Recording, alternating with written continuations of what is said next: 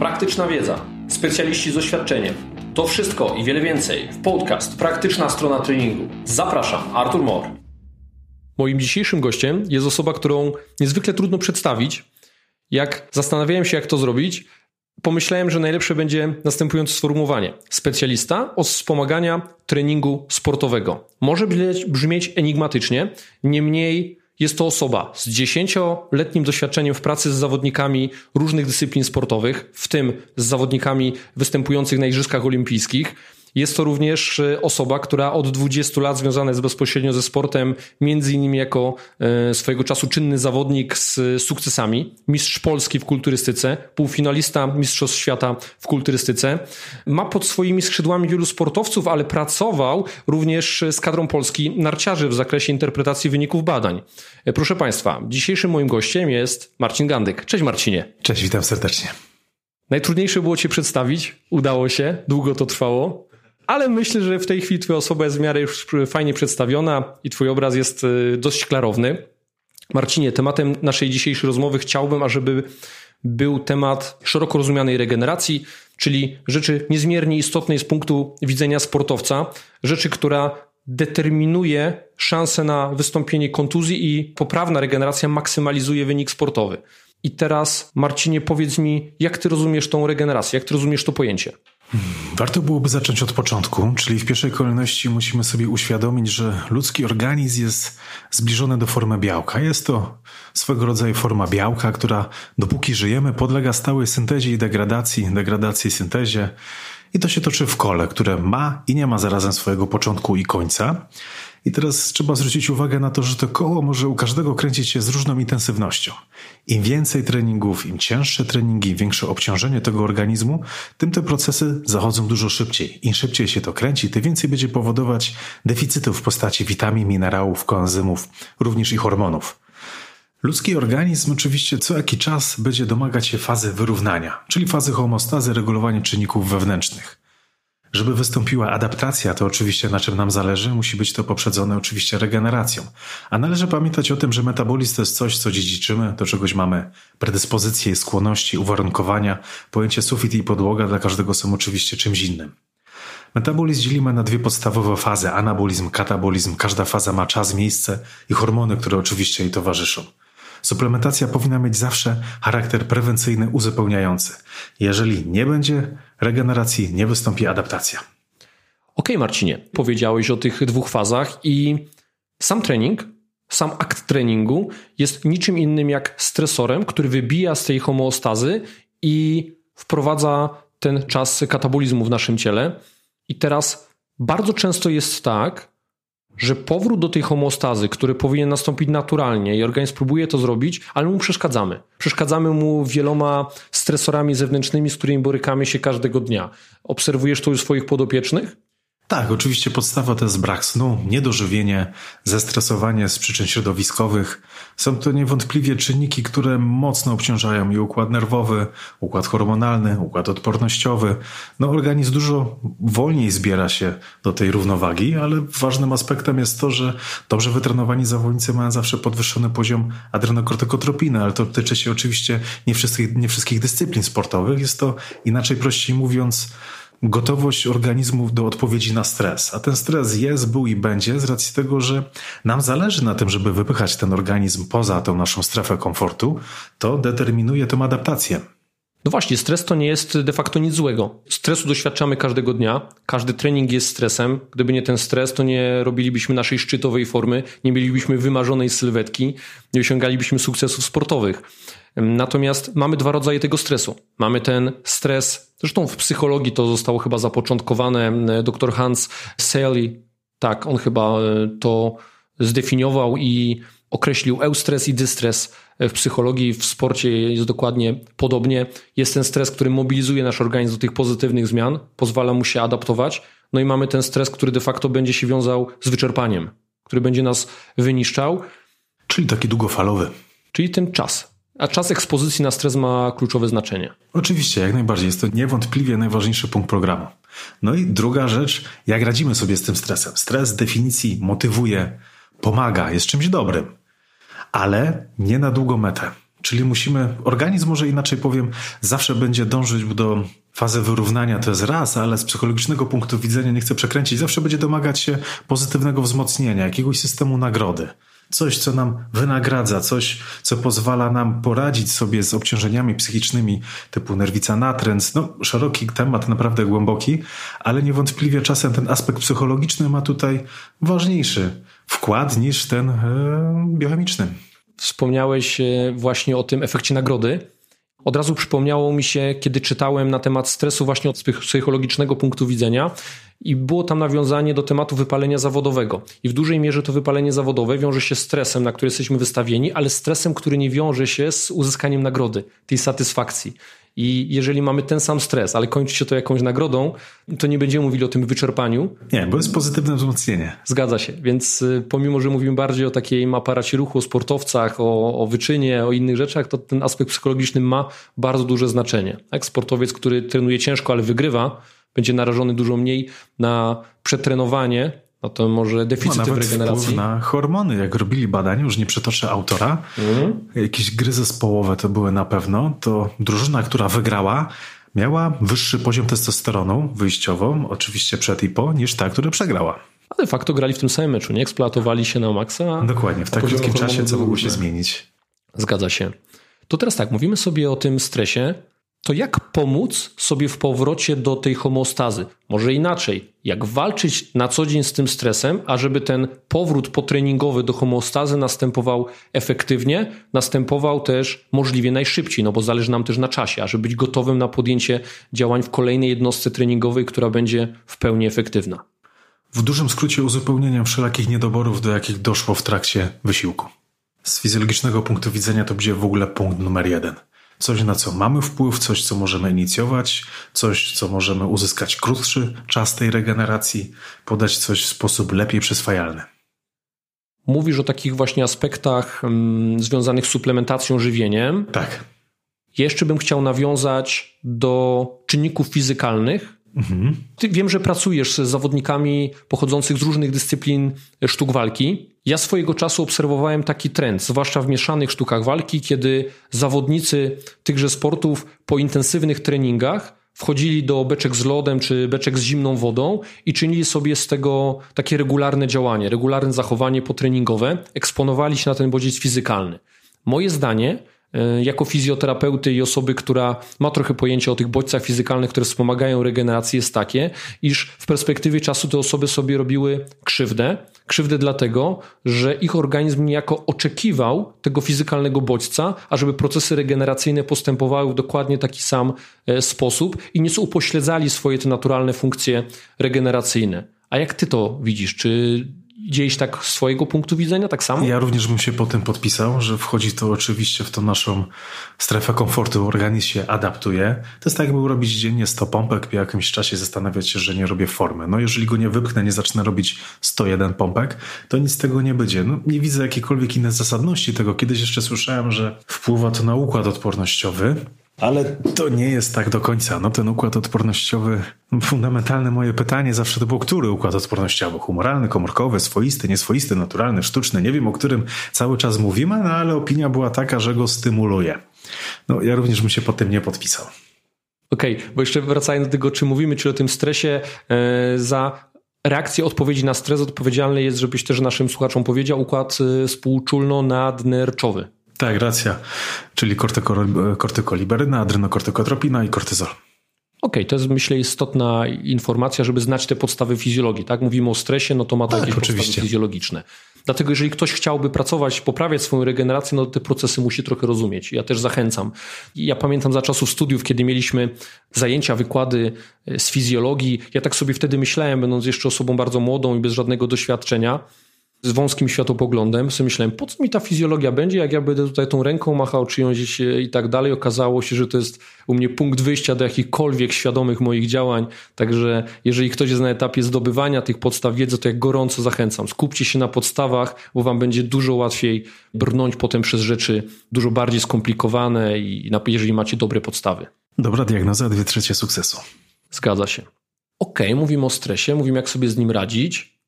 Sen. Rzecz, którą już y, wstępnie ruszyłem z Jakubem Liberskim, lekarzem, ortopedą, e, traumatologiem, z którym rozmawiałem w poprzednim odcinku. A co ty byś mógł powiedzieć jeszcze o śnie? Szalenie istotny punkt programu, oczywiście cała faza anaboliczna, regeneracja, odbudowa, wzrost. Powiedzmy, że tutaj się wypowiem na bazie bardziej własnych doświadczeń. Uważam, że ludzki organizm tak naprawdę jest w stanie bardzo dużo wytrzymać. Jeśli o mnie chodzi, to wystarczy zazwyczaj 6 godzin snu plus ewentualnie w skali dnia jakaś 30-minutowa drzemka. To daje mi pełną możliwość fazy wzrostu. Może być to oczywiście kwestią indywidualną, dzielimy go na jakieś tam podstawowe fazy. Może ważniejsze byłoby to, e, jaki jakościowy jest ten sen. E, ludzki mózg też sobie to w pewnym stopniu determinuje i wiem z własnego punktu widzenia, że jeżeli mam, wiem, że mam mniej godzin na ten sen, to dużo szybciej i dużo dłużej wchodzę w fazę głębokiego snu. Jeżeli mam komfort, że na drugi dzień mogę sobie pospać 8 i 10 godzin, no to widzę, że ten sen był dłuższy albo mniej efektywny. To jest ciekawe to, co mówisz, bo pomimo, że ja czytając o tym śnie gdzieś nie napotkałem na to, o czym mówisz, to trudno mi się z tym nie zgodzić, bo będąc y, od niedawna ojcem dwójki bliźniaków, notując deficyty snu, obserwuję faktycznie coś, co mogłoby być tą zależnością, o której mówisz. To znaczy, kiedy wiem, że no, idę późno spać, muszę wcześniej wstać i nawet jeżeli nie jestem tak jakoś zmęczony, to padam. Nie? To może, wiesz, mówimy o subiektywnych naszych opiniach, ale trudno mi się z tobą nie zgodzić, bo coś takiego u siebie obserwuję. Natomiast powiedziałeś o 6 godzinach snu, to, że tobie to wystarcza, jakaś 30-minutowa drzemka, a myślisz, że u sportowców też to będzie wystarczało? Zależy o jakich sportowcach mówimy, o jakiej dyscyplinie sportu również. Sam wiesz, że człowiek mistrzem świata się rodzi, a nie staje. Predyspozycje, uwarunkowania genetyczne, czyli Popatrz na to, że każdy człowiek musi podjąć różnego rodzaju, może różnej intensywności wysiłek, żeby utrzymać homeostazę. Są takie organizmy, które nawet bodźcowane ogromną ilością jednostek treningowych utrzymują tę homeostazę bez większych problemów. Drugi organizm, no, będzie mieć problem, żeby poradzić sobie z czymś tak ekstremalnym, dlatego będzie to okupione jakąś tam i suplementacją i tytaniczną pracą, żeby te procesy adaptacyjne występowały. Indywidualizacja. Zawsze. Słowo klucz. Tak. Ale sen jest niezmiernie ważny, tu jesteśmy zgodni. Musi być. E, ta higiena snu też jest niezmiernie ważna. Ja obserwuję, no zresztą, co tu obserwować? No, wyobraźmy sobie sytuację, gdzie będziemy e, próbowali zasnąć na jakimś koncercie, a sytuację, kiedy śpimy w komforcie termicznym, w pełnym zaciemnieniu, na wygodnym materacu. Tak? No, trudno polemizować z tym, że jakość snu w tych komfortowych warunków będzie lepsza i na pewno mniejsza ilość tego snu będzie nam wystarczała względem nawet długiego czasu w hałasie i w niekorzystnych warunkach. Nie, no oczywiście, porównanie malucha do 16 to prawda. To, że sen jest ważny, wiemy my, wie zapewne wielu sportowców, e, wiedzą również specjaliści innych dziedzin. E, no, na tyle temat jest ważny, że tworzą się specjaliści od snu, trenerzy snu. E, na przykład przytoczne nazwisko Nick Littlehales. Przed naszą rozmową nie mogliśmy sobie przypomnieć, czy to był, czy to jest i był trener Manchesteru United, czy... Chyba Manchesteru. Manchesteru. Mhm. Okej, okay. no niemniej to pokazuje, jak ważny jest sen w przypadku sportowców. Bardzo ważny punkt programu. Jeżeli zatrudniają w ogóle specjalistę, płacą mu całkiem dobre pieniądze, żeby to interpretował, no to znaczy, że jest to ważne. Niedobory snu, ciężkie treningi, tym samym e, niedostateczna regeneracja względem potrzeb. Równa się zaburzenia metaboliczne. Czyli przetrenowanie istnieje, czy nie? Hmm. Ciężki temat. Nie jesteśmy jednoznacznie w stanie tego określić, ale tak, możemy o czymś takim powiedzieć, czyli nawarstwianie się pewnych aspektów, czyli przemęczanie tego organizmu już poprzez interpretację układu choćby samego dokrewnego bądź e, wrażliwości szpiku kostnego, możemy obserwować, że jest coraz mniejszy bądź słabsza jest wrażliwość na bodziec stresowy. Organizm nie jest w stanie już podjąć tak mocnej walki. Ale druga strona medalu jest taka, że ludzki organizm naprawdę jest w stanie bardzo dużo wytrzymać. Jeżeli mówimy tutaj o sprintach 100-200 metrów, no to są takie dystanse, które tak, no powiem kolokwialnie, można wygrać głową. Na taki krótki okres czasu jesteśmy w stanie naprawdę mocno się spiąć, mocno zdeterminować i coś zrobić, ale oczywiście jakimś kosztem. To będzie miało krótką metę. Dlatego czasem tak jest, że e, wyniki krwi laboratoryjne pokazują, że ten zawodnik jest naprawdę mocno przemęczony, on potrafi ustanowić życiowy rekord. No alfa, która przejdzie. Zawsze. Tu trzeba pamiętać, że jest to zawsze też zaciąganie długu. Też y, jeżeli nas, y, słuchacze nas słuchają i muszą pamiętać, że my w dużym stopniu nawiązujemy do sportu, a sport jakby z definicji nie, nieformalnej jest zdrowiem, ale utraconym. Tam, gdzie zaczyna się sport wyczynowy, kończy się zdrowie i o tym trzeba pamiętać. Nie I o tym ma... trzeba mówić, no. Tak, bo ludzie nieświadomie podążają w ten wyczyn, amatorzy podążają w ten wyczyn, nie będąc tego zupełnie świadomi, bo jeszcze sportowcy gdzieś tam w pewnym momencie swojej kariery dowiedzą się, że ten rachunek przyjdzie. Mają większą świadomość. Tak, natomiast w tej chwili amator, rozmawiałem z Kubą Liberskim na ten temat, amator w tej chwili trenuje dla wyczynu często więcej i ciężej aniżeli sportowiec zawodowy. Tak, jest to forma też może po części jakiegoś rozładowania napięcia. No, sam wiesz, że tych ludzi jest coraz więcej mimo wszystko. Mało śpią, dużo pracują, nie dojadają, ale chcą wykonać 5-8 ciężkich jednostek treningowych w tygodniu. No ma to swoje konsekwencje. Zacząłeś mi nawiązywać do profilu osobowego, osób, którymi gdzieś się opiekujesz, trochę zarządzasz ich regeneracją. Mhm. Ja z tymi osobami też pracuję. I faktycznie ten profil psychologiczny, profil osobowy jest bardzo teraz popularny. Kowalski, 35 lat, praca wymagająca, realizuje swoją karierę, rodzina, która jeszcze się powiększyła niedawno, auto automatu dostaje w komplecie problemy ze snem, próbuje jednocześnie realizować swoje ambicje sportowe. Nie jest w stanie wielu tych rzeczy zmienić. To znaczy, ty mu próbujesz gdzieś tam poprawić jego żywienie, trochę wpłynąć na jakość jego snu albo ilość. Sam próbuje zarządzać swoim czasem, niemniej to są działania niewystarczające i koniec końców on przychodzi do ciebie z obniżonym libido, z niskim poziomem testosteronu, może obserwujesz podwyższony poziom kortyzolu, jeszcze może jakieś inne wybicie z tej e, homostazy jego ciała i wtedy HTZ, hormonalna terapia zastępcza, to jest leczenie objawowe, czy to ma rację bytu? Czy to jest zasadne? Czy to jest otycznie ok? Mm, na pewno tak, jest leczeniem objawowym, z racji tego, że tryb życia, jaki dana osoba prowadzi, wpływa na pracę jego gona, to one tracą dosyć mocno wrażliwość, stąd też dany efekt, który żeśmy omówili. I jeżeli ta osoba chce utrzymać taką ilość jednostek treningowych i obecny tryb życia, to niemoralne, nieetyczne moim zdaniem byłoby niesuplementowanie go egzogenną formą tego testosteronu, bo pamiętaj, tak jak żeśmy powiedzieli na początku, my chcemy utrzymywać homeostazę. Homeostaza to jest coś, do czego organizm będzie dążyć zawsze. On będzie się domagać fazy wyrównania, wcześniej czy później. Okej, okay. no ale znowu, tak jak w przypadku tego sportowca, który się zmobilizował na ten bieg, o którym wspomniałeś, tu również ten rachunek przyjdzie. Czyli jak on będzie sobie dokręcał śrubę i próbował to dokręcanie kamuflować HTZ-em czy czymkolwiek innym, to będzie to miał krótki Przyjdzie, moim zdaniem, szybciej niż u sportowca, z racji tego, że osoby trenujące amatorsko nie mają tej fazy wtedy, kiedy chcą uzyskać swój szczyt. Oni chcą mieć 100% formy przez cały rok. U sportowców jest to jeszcze, mamy fazę roztrenowania, modelujemy tą intensywność treningową. No, ma to większe prawo bytu.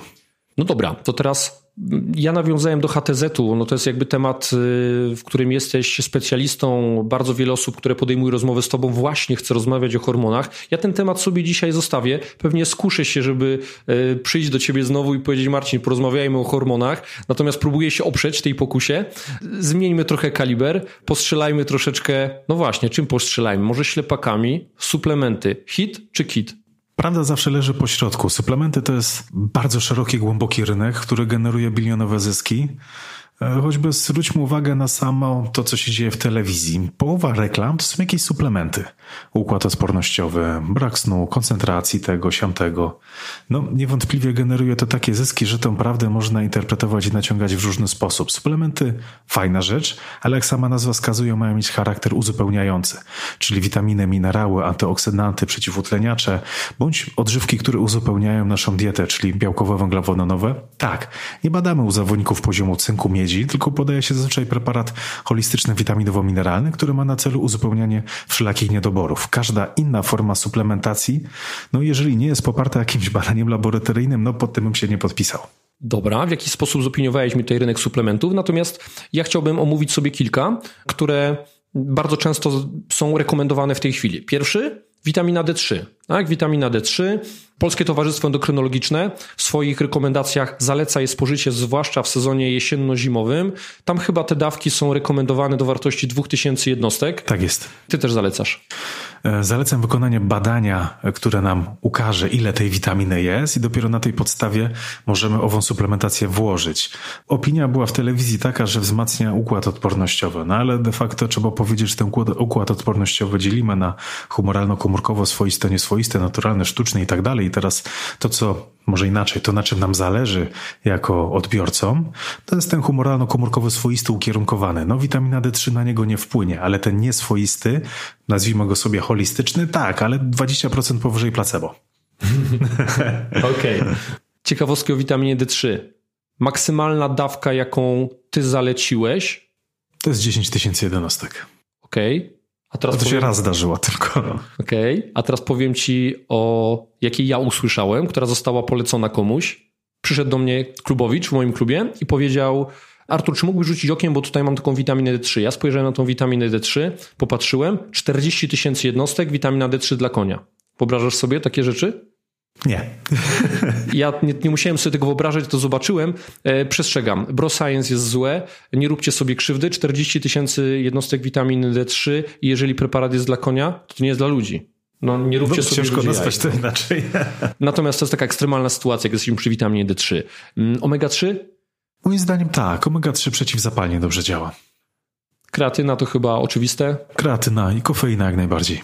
O kofeinie nie będę tematu z Tobą rozwijał, pomimo że trochę mnie korci, natomiast y, rozmawiałem z, może tak, na początku miałem okazję wysłuchać wykładu na temat kofeiny, który prowadziła Aleksandra Filip na niedawnej konferencji Siła i Moc na WF-ie katowickim i poprosiłem o to, żeby powiedziała na temat kofeiny to, co usłyszałem ja na wykładzie moim słuchaczom. Zgodziła się, więc temat zostawiam. Myślę, że to będzie fajna rozmowa, może też wysłuchasz. Jak e, najbardziej. Fajnie gdzieś tę, tą prezentację przygotowała, mnie ona przekonała i pokazała temat w takim szerokim spektrum, tak jak ja lubię. A, przedtreningówki, nie? No to jest y, siłownia to przedtreningówki, y, nie tylko kofeina, w ogóle przedtreningówki. Fajne, niefajne? Moim zdaniem fajne, ale w suplementacji tak zwanej doraźnej. Wtedy, kiedy chcę wykonać cięższą jednostkę treningową, wtedy, kiedy nie mam sił, a muszę wykonać tą jednostkę, tak, ma to charakter prewencyjny, poprawia na pewno fajnie jakość i komfort tego treningu. Okej, okay. myślę o jakichś jeszcze suplementach. Co tam jeszcze z takich ciekawszych rzeczy jest? Aha, przed tą rozmową rozmawialiśmy też o nootropach. Według Ciebie, ok? Nie ok? Ciężko wszystkich wrzucić do jednego worka. Jest duża część ludzi, która bardzo pozytywnie opiniuje te leki, druga część uważa, że w ogóle nie działają. No, swego czasu pamiętam, że na medycynie często namiętno stosowane. Jednak no, w sporcie wykorzystujemy oczywiście, bo jest lepsza regeneracja układu nerwowego, lepszy transport trenu w organizmie. Już pomijam aspekt pobudzenia neuronów do pracy i tak dalej. Ma to zastosowanie, tak, ciężko zanegować to. Ja pierwszy kontakt z nootropami, taki merytoryczny, rzetelny, miałem przy okazji wykładu Babickiego na jednej z konferencji. Jego wykład był zatytułowany mm, Rośliny w chorobach mózgu. On po tym wykładzie wysłał nam e, jego prezentację. Ta prezentacja, jego wykład miał w swojej części fragment, e, który nawiązywał do protokołu suplementacyjnego opartego o nootropy, który był nazwany protokołem neuroakceleracyjnym, mającym właśnie na celu poprawić dziś te funkcje kognitywne e, naszego mózgu. Ja sobie ten protokół przetestowałem. W głównej mierze ten protokół e, zawierał dwa nootropy, mówię o takich istotniejszych, to była galantamina i hupercyna A, czyli inhibitory acetylcholinostrazy. I wiesz co, i to fajnie na mnie zadziałało, nie? Czy ja byłem w tej grupie, na którą to zadziałało, powiem więcej, poleciłem ten protokół E, kilku jeszcze osobom i one również zanotowały jakieś tam profity.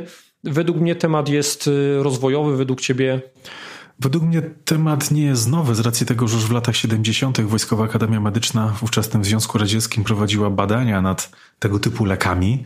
Człowiek miał po tej suplementacji dużo lepiej znosić obciążenia fizyczne i psychiczne. Oczywiście było to dedykowane dla pilotów i kosmonautów, ale po upadku związku, gdy trafiło to na rynek farmaceutyczny, oczywiście zainteresowali się tym sportowcy. E, jest to oczywiście używane nawet do dnia dzisiejszego. Może nie będziemy gdzieś jakichś szczegółów omawiać, nazw, kto z kim i po co, ale tak, dawno już doszliśmy do wniosku, że ten ludzki organizm jesteśmy w stanie doprowadzić do pewnego rodzaju fizjologicznej skrajności, nawet determinując pracę układu dokrewnego, modernizując jednostki treningowe, precyzując maksymalnie, to i tak szalenie istotny czynnik to jest jednak ta głowa i tak zwana psychika, czyli to jak my interpretujemy to, co się dzieje. No i tu te leki mają dosyć fajne zastosowanie. To jest te parę procent. No, zresztą po części nawiązywał do tego wykład też e, właśnie Babickiego, na przykład do psylocybiny, która gdzieś jest wykorzystywana w leczeniu na przykład depresji. Tak? Więc e, wszystko jest rozwojowe mocno i ta chemia mózgu jest dosyć ciekawa. Tak, to są nowe dyscypliny w sporcie. No może już nie takie nowe, ale o których się nie mówi bardzo mało, czyli neurologia, psychologia. Ostatnie rzeczy, a zarazem chyba najbliższe tobie, to znaczy diagnostyka z krwi, interpretacja wyników badań i zanim sobie do tego jeszcze przejdziemy, bo kilka tematów z tym związanych chciałem z Tobą omówić, to pierwsza rzecz. Ja w swojej pracy jako trener, trener przygotowania motorycznego czy fizjoterapeuta, bardzo często na pierwszym spotkaniu pomijając to, że robię godzinny wywiad, jeżeli mam taką możliwość, ja staram się ze wszech miar taką możliwość mieć, zwłaszcza za pierwszym razem, bo chyba zgodzisz się, że to jest najważniejsza część naszej pracy, dobry wywiad. Tak jest, dwie trzecie sukcesu. No w piątej minucie ktoś mi mówi o sobie zupełnie co innego niż w pięćdziesiątej. Tak jest, ludzie często mówią to, co my chcemy po prostu usłyszeć, nie lubią się przyznawać do jakichś swoich słabości. Ogólnie to jest tak, że no oczywiście pilnuję jedzenia, zwracam na to uwagę, no jak się pytam pacjenta czy tam zawodnika, co dzisiaj zjadł, to no dzisiaj to akurat taki dzień, że się nie udało, a później się okazuje, że tych dni w tygodniu było całkiem sporo. Dokładnie to samo obserwuję i to jest pierwsza rzecz, wywiad. Druga rzecz, ja zakładam, że ludzie kłamią. W ogóle to, że ludzie kłamią, to ja wziąłem jeszcze z serialu, z czasów, kiedy oglądałem seriale, e, mianowicie serial zatytułowany Dr. House. On tam właśnie zakładał, że wszyscy kłamią, zwłaszcza kiedy stawiał diagnozę. I ja też to zaobserwowałem w tych wywiadach, czyli w piątej minucie słyszałem co innego w pięćdziesiątej, ludzie nie mówili mi prawdy. No i zacząłem to weryfikować. Weryfikować w jaki sposób? Zlecając podstawową diagnostykę z krwi. Z dwóch powodów. Po pierwsze, to co już powiedziałem, czyli zweryfikować, czy kłamią, czy nie. Szukać potwierdzeń bądź zaprzeczeń. A kolejna rzecz, zaobserwowałem taką smutną zależność, albo może nie zależność, tylko regułę, że większość moich podopiecznych, byłych i obecnych, nie miała w zwyczaju, zanim do mnie trafiła, regularnie się badać. Oni najczęściej przychodzą do mnie zapytani, czy macie jakieś aktualne badania krwi, oni powiedzieli, no takie sprzed 3-5 lat. Tak, zazwyczaj ludzie posługują się subiektywną opinią swojego stanu zdrowia. Uważają, że jeżeli dobrze się czuje, no to znaczy, że nic mi nie ma. No, nie zawsze jest to zgodne z prawdą. Ale spójrz na to, że nawet y, w ekstraklasie badania krwi są wykonywane raz na 6 miesięcy i chyba nie podlega to jakiejś interpretacji, tak mi się wydaje. To prawda, czyli przede wszystkim e, zachęcamy do tak. badania tak. i do mówienia prawdy, jeżeli idziemy do specjalisty. No bo Jak ty nie jesteś w stanie pracować, ja też nie jestem w stanie pracować, e, jeżeli nie mamy pełnego oglądu na stan zdrowia naszych podopiecznych. No może to skutkować naszymi błędnymi decyzjami.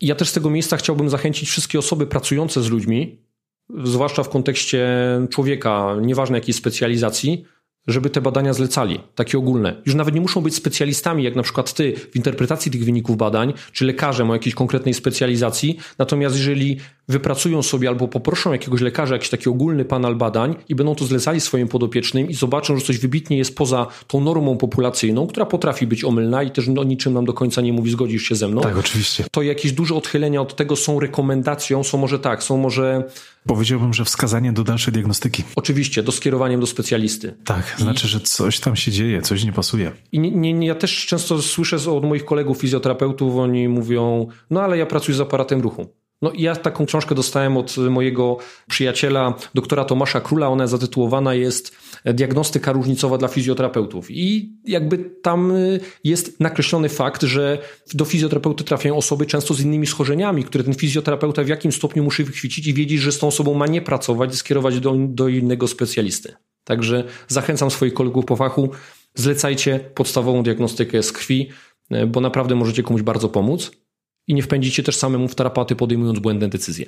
Marcinie, rozmawialiśmy dzisiaj o regeneracji, że jest ważna. Wspomnieliśmy sobie o tym, że no, wspomnieliśmy o tym przetrenowaniu, nie? Tak. Wspomnieliśmy o przetrenowaniu, czyli co? Istnieje, nie istnieje finalnie? Mm, finalnie tak, istnieje. No, tutaj trzeba jednak przyznać, że istnieje, tylko że obecna interpretacja tego przetrenowania nie jest taka stosunkowo jeden do jeden, czyli my możemy podejrzewać, że tam już jakieś wykładniki stanu zapalnego, jakiś gdzieś ból się pojawia. Na pewnym etapie są to takie zmiany, że organizm ludzki, zawodnik potrafi to jeszcze wytrzymać i podjąć ten wysiłek, podjąć tą próbę, ale jest to obarczone oczywiście jakimś tam ryzykiem.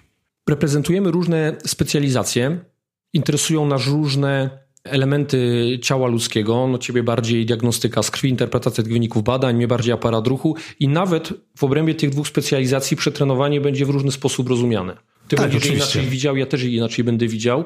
Ja mogę powiedzieć ze swojej strony, że przetrenowanie istnieje, przetrenowanie struktury istnieje i konsekwencją tego przetrenowania są bardzo często kontuzje, które są w efekcie nawarstwiania się mikrourazów To, że komuś się zerwał Achilles, często nie jest, a właściwie głównie nie jego powodem nie jest zadziałanie jakichś chwilowych, nagłych sił, bo ten Achilles jest mega wytrzymałą strukturą, tylko bardzo często został już nadwyrężony w perspektywie tam dłuższego czasu, pojawiły się jakieś mikrouszkodzenia, które doprowadziły do osłabienia całej tej struktury, nie? czyli przetrenowanie w obrębie ścięgien mięśni istnieje i one jest powodem bardzo często kontuzji.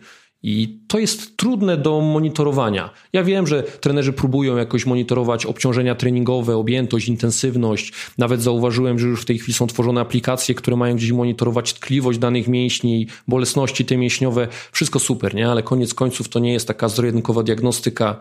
Ona jest cały czas taka mocno uznaniowa i obarczona dużym ryzykiem błędu. Tak, oczywiście. No, u osób przetrenowanych zazwyczaj osłabiona praca układu dokrewnego, słabsza wrażliwość szpiku, słabsza wrażliwość nadnerczy. Są to symptomy, które jasno mówią, no, że organizm zaczyna już nie utrzymywać homeostazy. Gdzieś czegoś zaczyna brakować, ten wzorzec ruchowy, który mu serwujemy, już jest poza jakąś tam skalę. Oczywiście to przetrenowanie nie wystąpi z dnia na dzień, ale to jest właśnie taka moja informacja właśnie do ciebie, że, że ten nasz wspólny podopieczny no, już gdzieś zaczyna nie wytrzymywać chyba właśnie fajnie, jak ty pracujesz takim podopiecznym w perspektywie czasu, bo ty widzisz, jak się zmieniają te markery w jego krwi, nie? jakie te wyniki są różne, bo same jednostkowe wyniki jeszcze nie, nie powiedzą na tym przetrenowaniu, ale jak ty masz szerszy ogląd historycznie na jego diagnostykę, no to wiesz, w którą stronę to zmierza. Tak, podstawa, znaczy podstawa. Różnica polega na tym, że lekarze często pracują z osobami chorymi, ja pracuję z osobami zdrowymi. Dlatego też interpretacja tych wyników laboratoryjnych jest troszkę inna. W pierwszej kolejności interesują mnie ustawienie tak zwanego punktu zero, czyli jak dany organizm w subiektywny sposób odbiera jednostkę treningową i jak to mogę skorelować z wynikami hormonalnymi, biochemicznymi i tak. I w ten sposób wyznaczam sobie, gdzie jest dla niego sufit, gdzie jest dla niego podłoga, czy coś stoi, rośnie, maleje. Widzisz, fajnie, że my sobie tak rozmawiamy i reprezentujemy różne specjalizacje i próbujemy jednak e, dbać o to e, zdrowie naszych podopiecznych. Ja w ogóle myślę, że takie rozmowy powinny być czymś naturalnym e, wśród specjalistów różnych dziedzin i żeby ta praca zespołowa była mocno zaakcentowana. My w takim zespole pracujemy, a w mojej ocenie cały czas to nie jest reguła. To znaczy, cały czas praca w zespole to nie jest coś, co spotyka się na porządku dziennym. Ludzie próbują być specjalistami od wszystkiego i boją się wysłać do innego specjalisty, tak jakby to oznaczało, że są niekompetentni. No właśnie, też mnie to zastanawia, bo zaobserwowałem to ostatnimi laty, że tak właśnie się dzieje. Dlaczego tak jest, nie wiem, ale może z racji tego, że teraz już każdy jest chyba trenerem. Wystarczy na Facebooku napisać, że jesteś trenerem, to już się oczywiście nim czyni, a przyznanie się do błędu no jest czymś, no nie ma takiej opcji. Z tego, z moich obserwacji wynika, że często jest krytyka. Ludzie na tą chwilę wolą kogoś skrytykować, powiedzieć, wytnąć mu jego błędy, że to niedobrze, tam niedobrze, a sami są nieomylni. Nie, nie wiem, naprawdę nie wiem, ale może my już za starzy jesteśmy. No mimo wszystko, jeżeli jeszcze rozmawiamy i ktoś tej rozmowy słucha, a do mnie może kilka takich osób jest, to e, zachęcamy do pracy zespołowej. Budujcie sobie własne zespoły, składając się z różnych specjalistów i pracujcie w zespole, bo ta praca będzie mega skuteczna. Tak, sztab jako organ dowodzący. I przede wszystkim nie szkodzić, bo to też nie jest takie oczywiste, co? No tak, no w pierwszej kolejności raczej z definicji to, co robimy, powinno mieć charakter prewencyjny, ale to powinno poprawiać stan naszego zdrowia, nie rujnować. No pewne rzeczy na pewnym szczeblu zawodniczym sobie już de facto kalkulujemy. Czym ryzykujemy i co możemy osiągnąć. To jest prosta matematyka. Ale jeżeli robimy coś for fun, no to jednak dzisiaj jesteś zawodnikiem, jutro jesteś kaleką. Zgadza się ja też tu mówiłem w kontekście specjalistów, którzy pracują z tymi ludźmi. Nie? Oni tak. muszą mieć świadomość, że jeżeli rekomendują coś komuś i ktoś się do tego stosuje, to biorą przynajmniej moralną odpowiedzialność za to, ale również prawną. Tak. No jednak każda nasza interpretacja, każde nasze zalecenie musi mieć jakąś trafność i celowość. A na tę chwilę obserwuję, nazwijmy to tak w cudzysłowie z mojej branży, jeśli mówimy o suplementację szeroko pojętą, no to jest raczej te wszystkie opinie, rekomendacje są tylko i wyłącznie dyktowane subiektywną opinią. Nie jest to poparte tak naprawdę niczym. Ja to podzielam. Dwa jeszcze pytania, kończące już naszą rozmowę. Śmiało. Zadałem to pytanie specjaliście Jakubowi Liberskiemu w ostatnim podcaście evidence-based medicine czy doświadczenie? Moim zdaniem doświadczenie. On powiedział to samo. To daje do myślenia. Nie? No jakby on powiedział już coś takiego.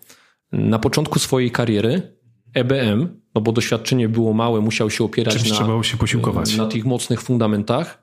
Im dłużej jest w branży, im więcej przypadków widzi, tym wypracowuje sobie jakieś własne modele postępowania, widzi sprawę czasami nieco inaczej i potrafi lepiej analizować, co? Tak, z racji tego, że każdy organizm może potrafi być tak skrajnie inny, że ciężko wszystkich podłożyć pod jakikolwiek schemat.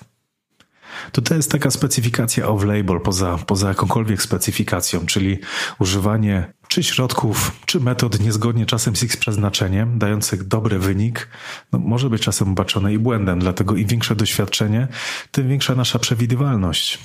Hmm. Ja to pytanie będę zadawał e, chyba wszystkim osobom, z którymi. To jest dobre miał... pytanie. Tak, bo to zbuduje jakąś tam próbę, nie? Są specjaliści, tak. pracują z ludźmi i teraz czym oni się zaczynają kierować i dlaczego? No, no właśnie. Fajne. No, to jak na, razie jest 2-0 dla doświadczenia, ale żeby było jasność, tak? W żadnym mhm. wypadku tutaj nie negujemy, że EBM nie, jest oczywiście. podstawą działań. Nie? Natomiast nie, jakby. doświadczenie tutaj determinuje wykorzystanie tej wiedzy i tak. specyficzne, unikalne modele postępowania. No to jest punkt numer jeden, drugi punkt numer dwa. Dobra, i ostatnie pytanie. Hmm, najmniej sprawna grupa sportowców i dlaczego to są piłkarze? nie mogłem się oprzeć, nie mogłem, nie mogłem się oprzeć. Moim zdaniem, z racji tego, że jest to dyscyplina, w której mamy odpowiedzialność zbiorową. W dyscyplinach indywidualnych, gdzie każdy zawodnik odpowiada sam za siebie, nie może sobie pozwolić na chwilę słabości bądź braku dyspozycji, a w dyscyplinach gdzie tych już zawodników po tym boisku biega troszkę więcej, no to nawet gdybym przyszedł przykładowo na kacu. Uśredni się. Uśredni się i tak możemy wygrać. Zgadza się. Ja, no, ja postaram się porozmawiać e, z Miłoszem Drozdem czy z Michałem Puchałą. Oni mają styczność z piłkarzami. Tak. Ja ich zaproszę, zadam to samo pytanie. Ciekaw jestem, co odpowiedzą. Też jestem ciekaw. Marcinie, fajnie nam się ta rozmowa poukładała. Trochę śmiechu na końcu było, a to też chodzi. Nie wszystko musi być turbo poważne. Marcinie, czy jakieś słowo kończące naszą rozmowę? Coś chciałbyś dodać? Coś ci umknęło? Coś uważasz, że jest ważne? Może jakieś słowa dla trenerów, dla dietetyków, dla osób, które pracują z ludźmi? Fundamentalnie to kierować się zdrowym rozsądkiem, co jest coś niepodważalnego. Nie zamykać się. Nie zamykać się, mieć otwartą głowę, rozmawiać z ludźmi. Ogólnie być na tak. Okej, okay. Marcinie, dziękuję Ci bardzo za rozmowę, dziękuję słuchaczom za wysłuchanie, no i mam nadzieję do kolejnej równie udanej rozmowy, Marcinie. Bardzo chętnie, dziękuję ślicznie, pozdrawiam serdecznie. Dzięki, cześć. Cześć.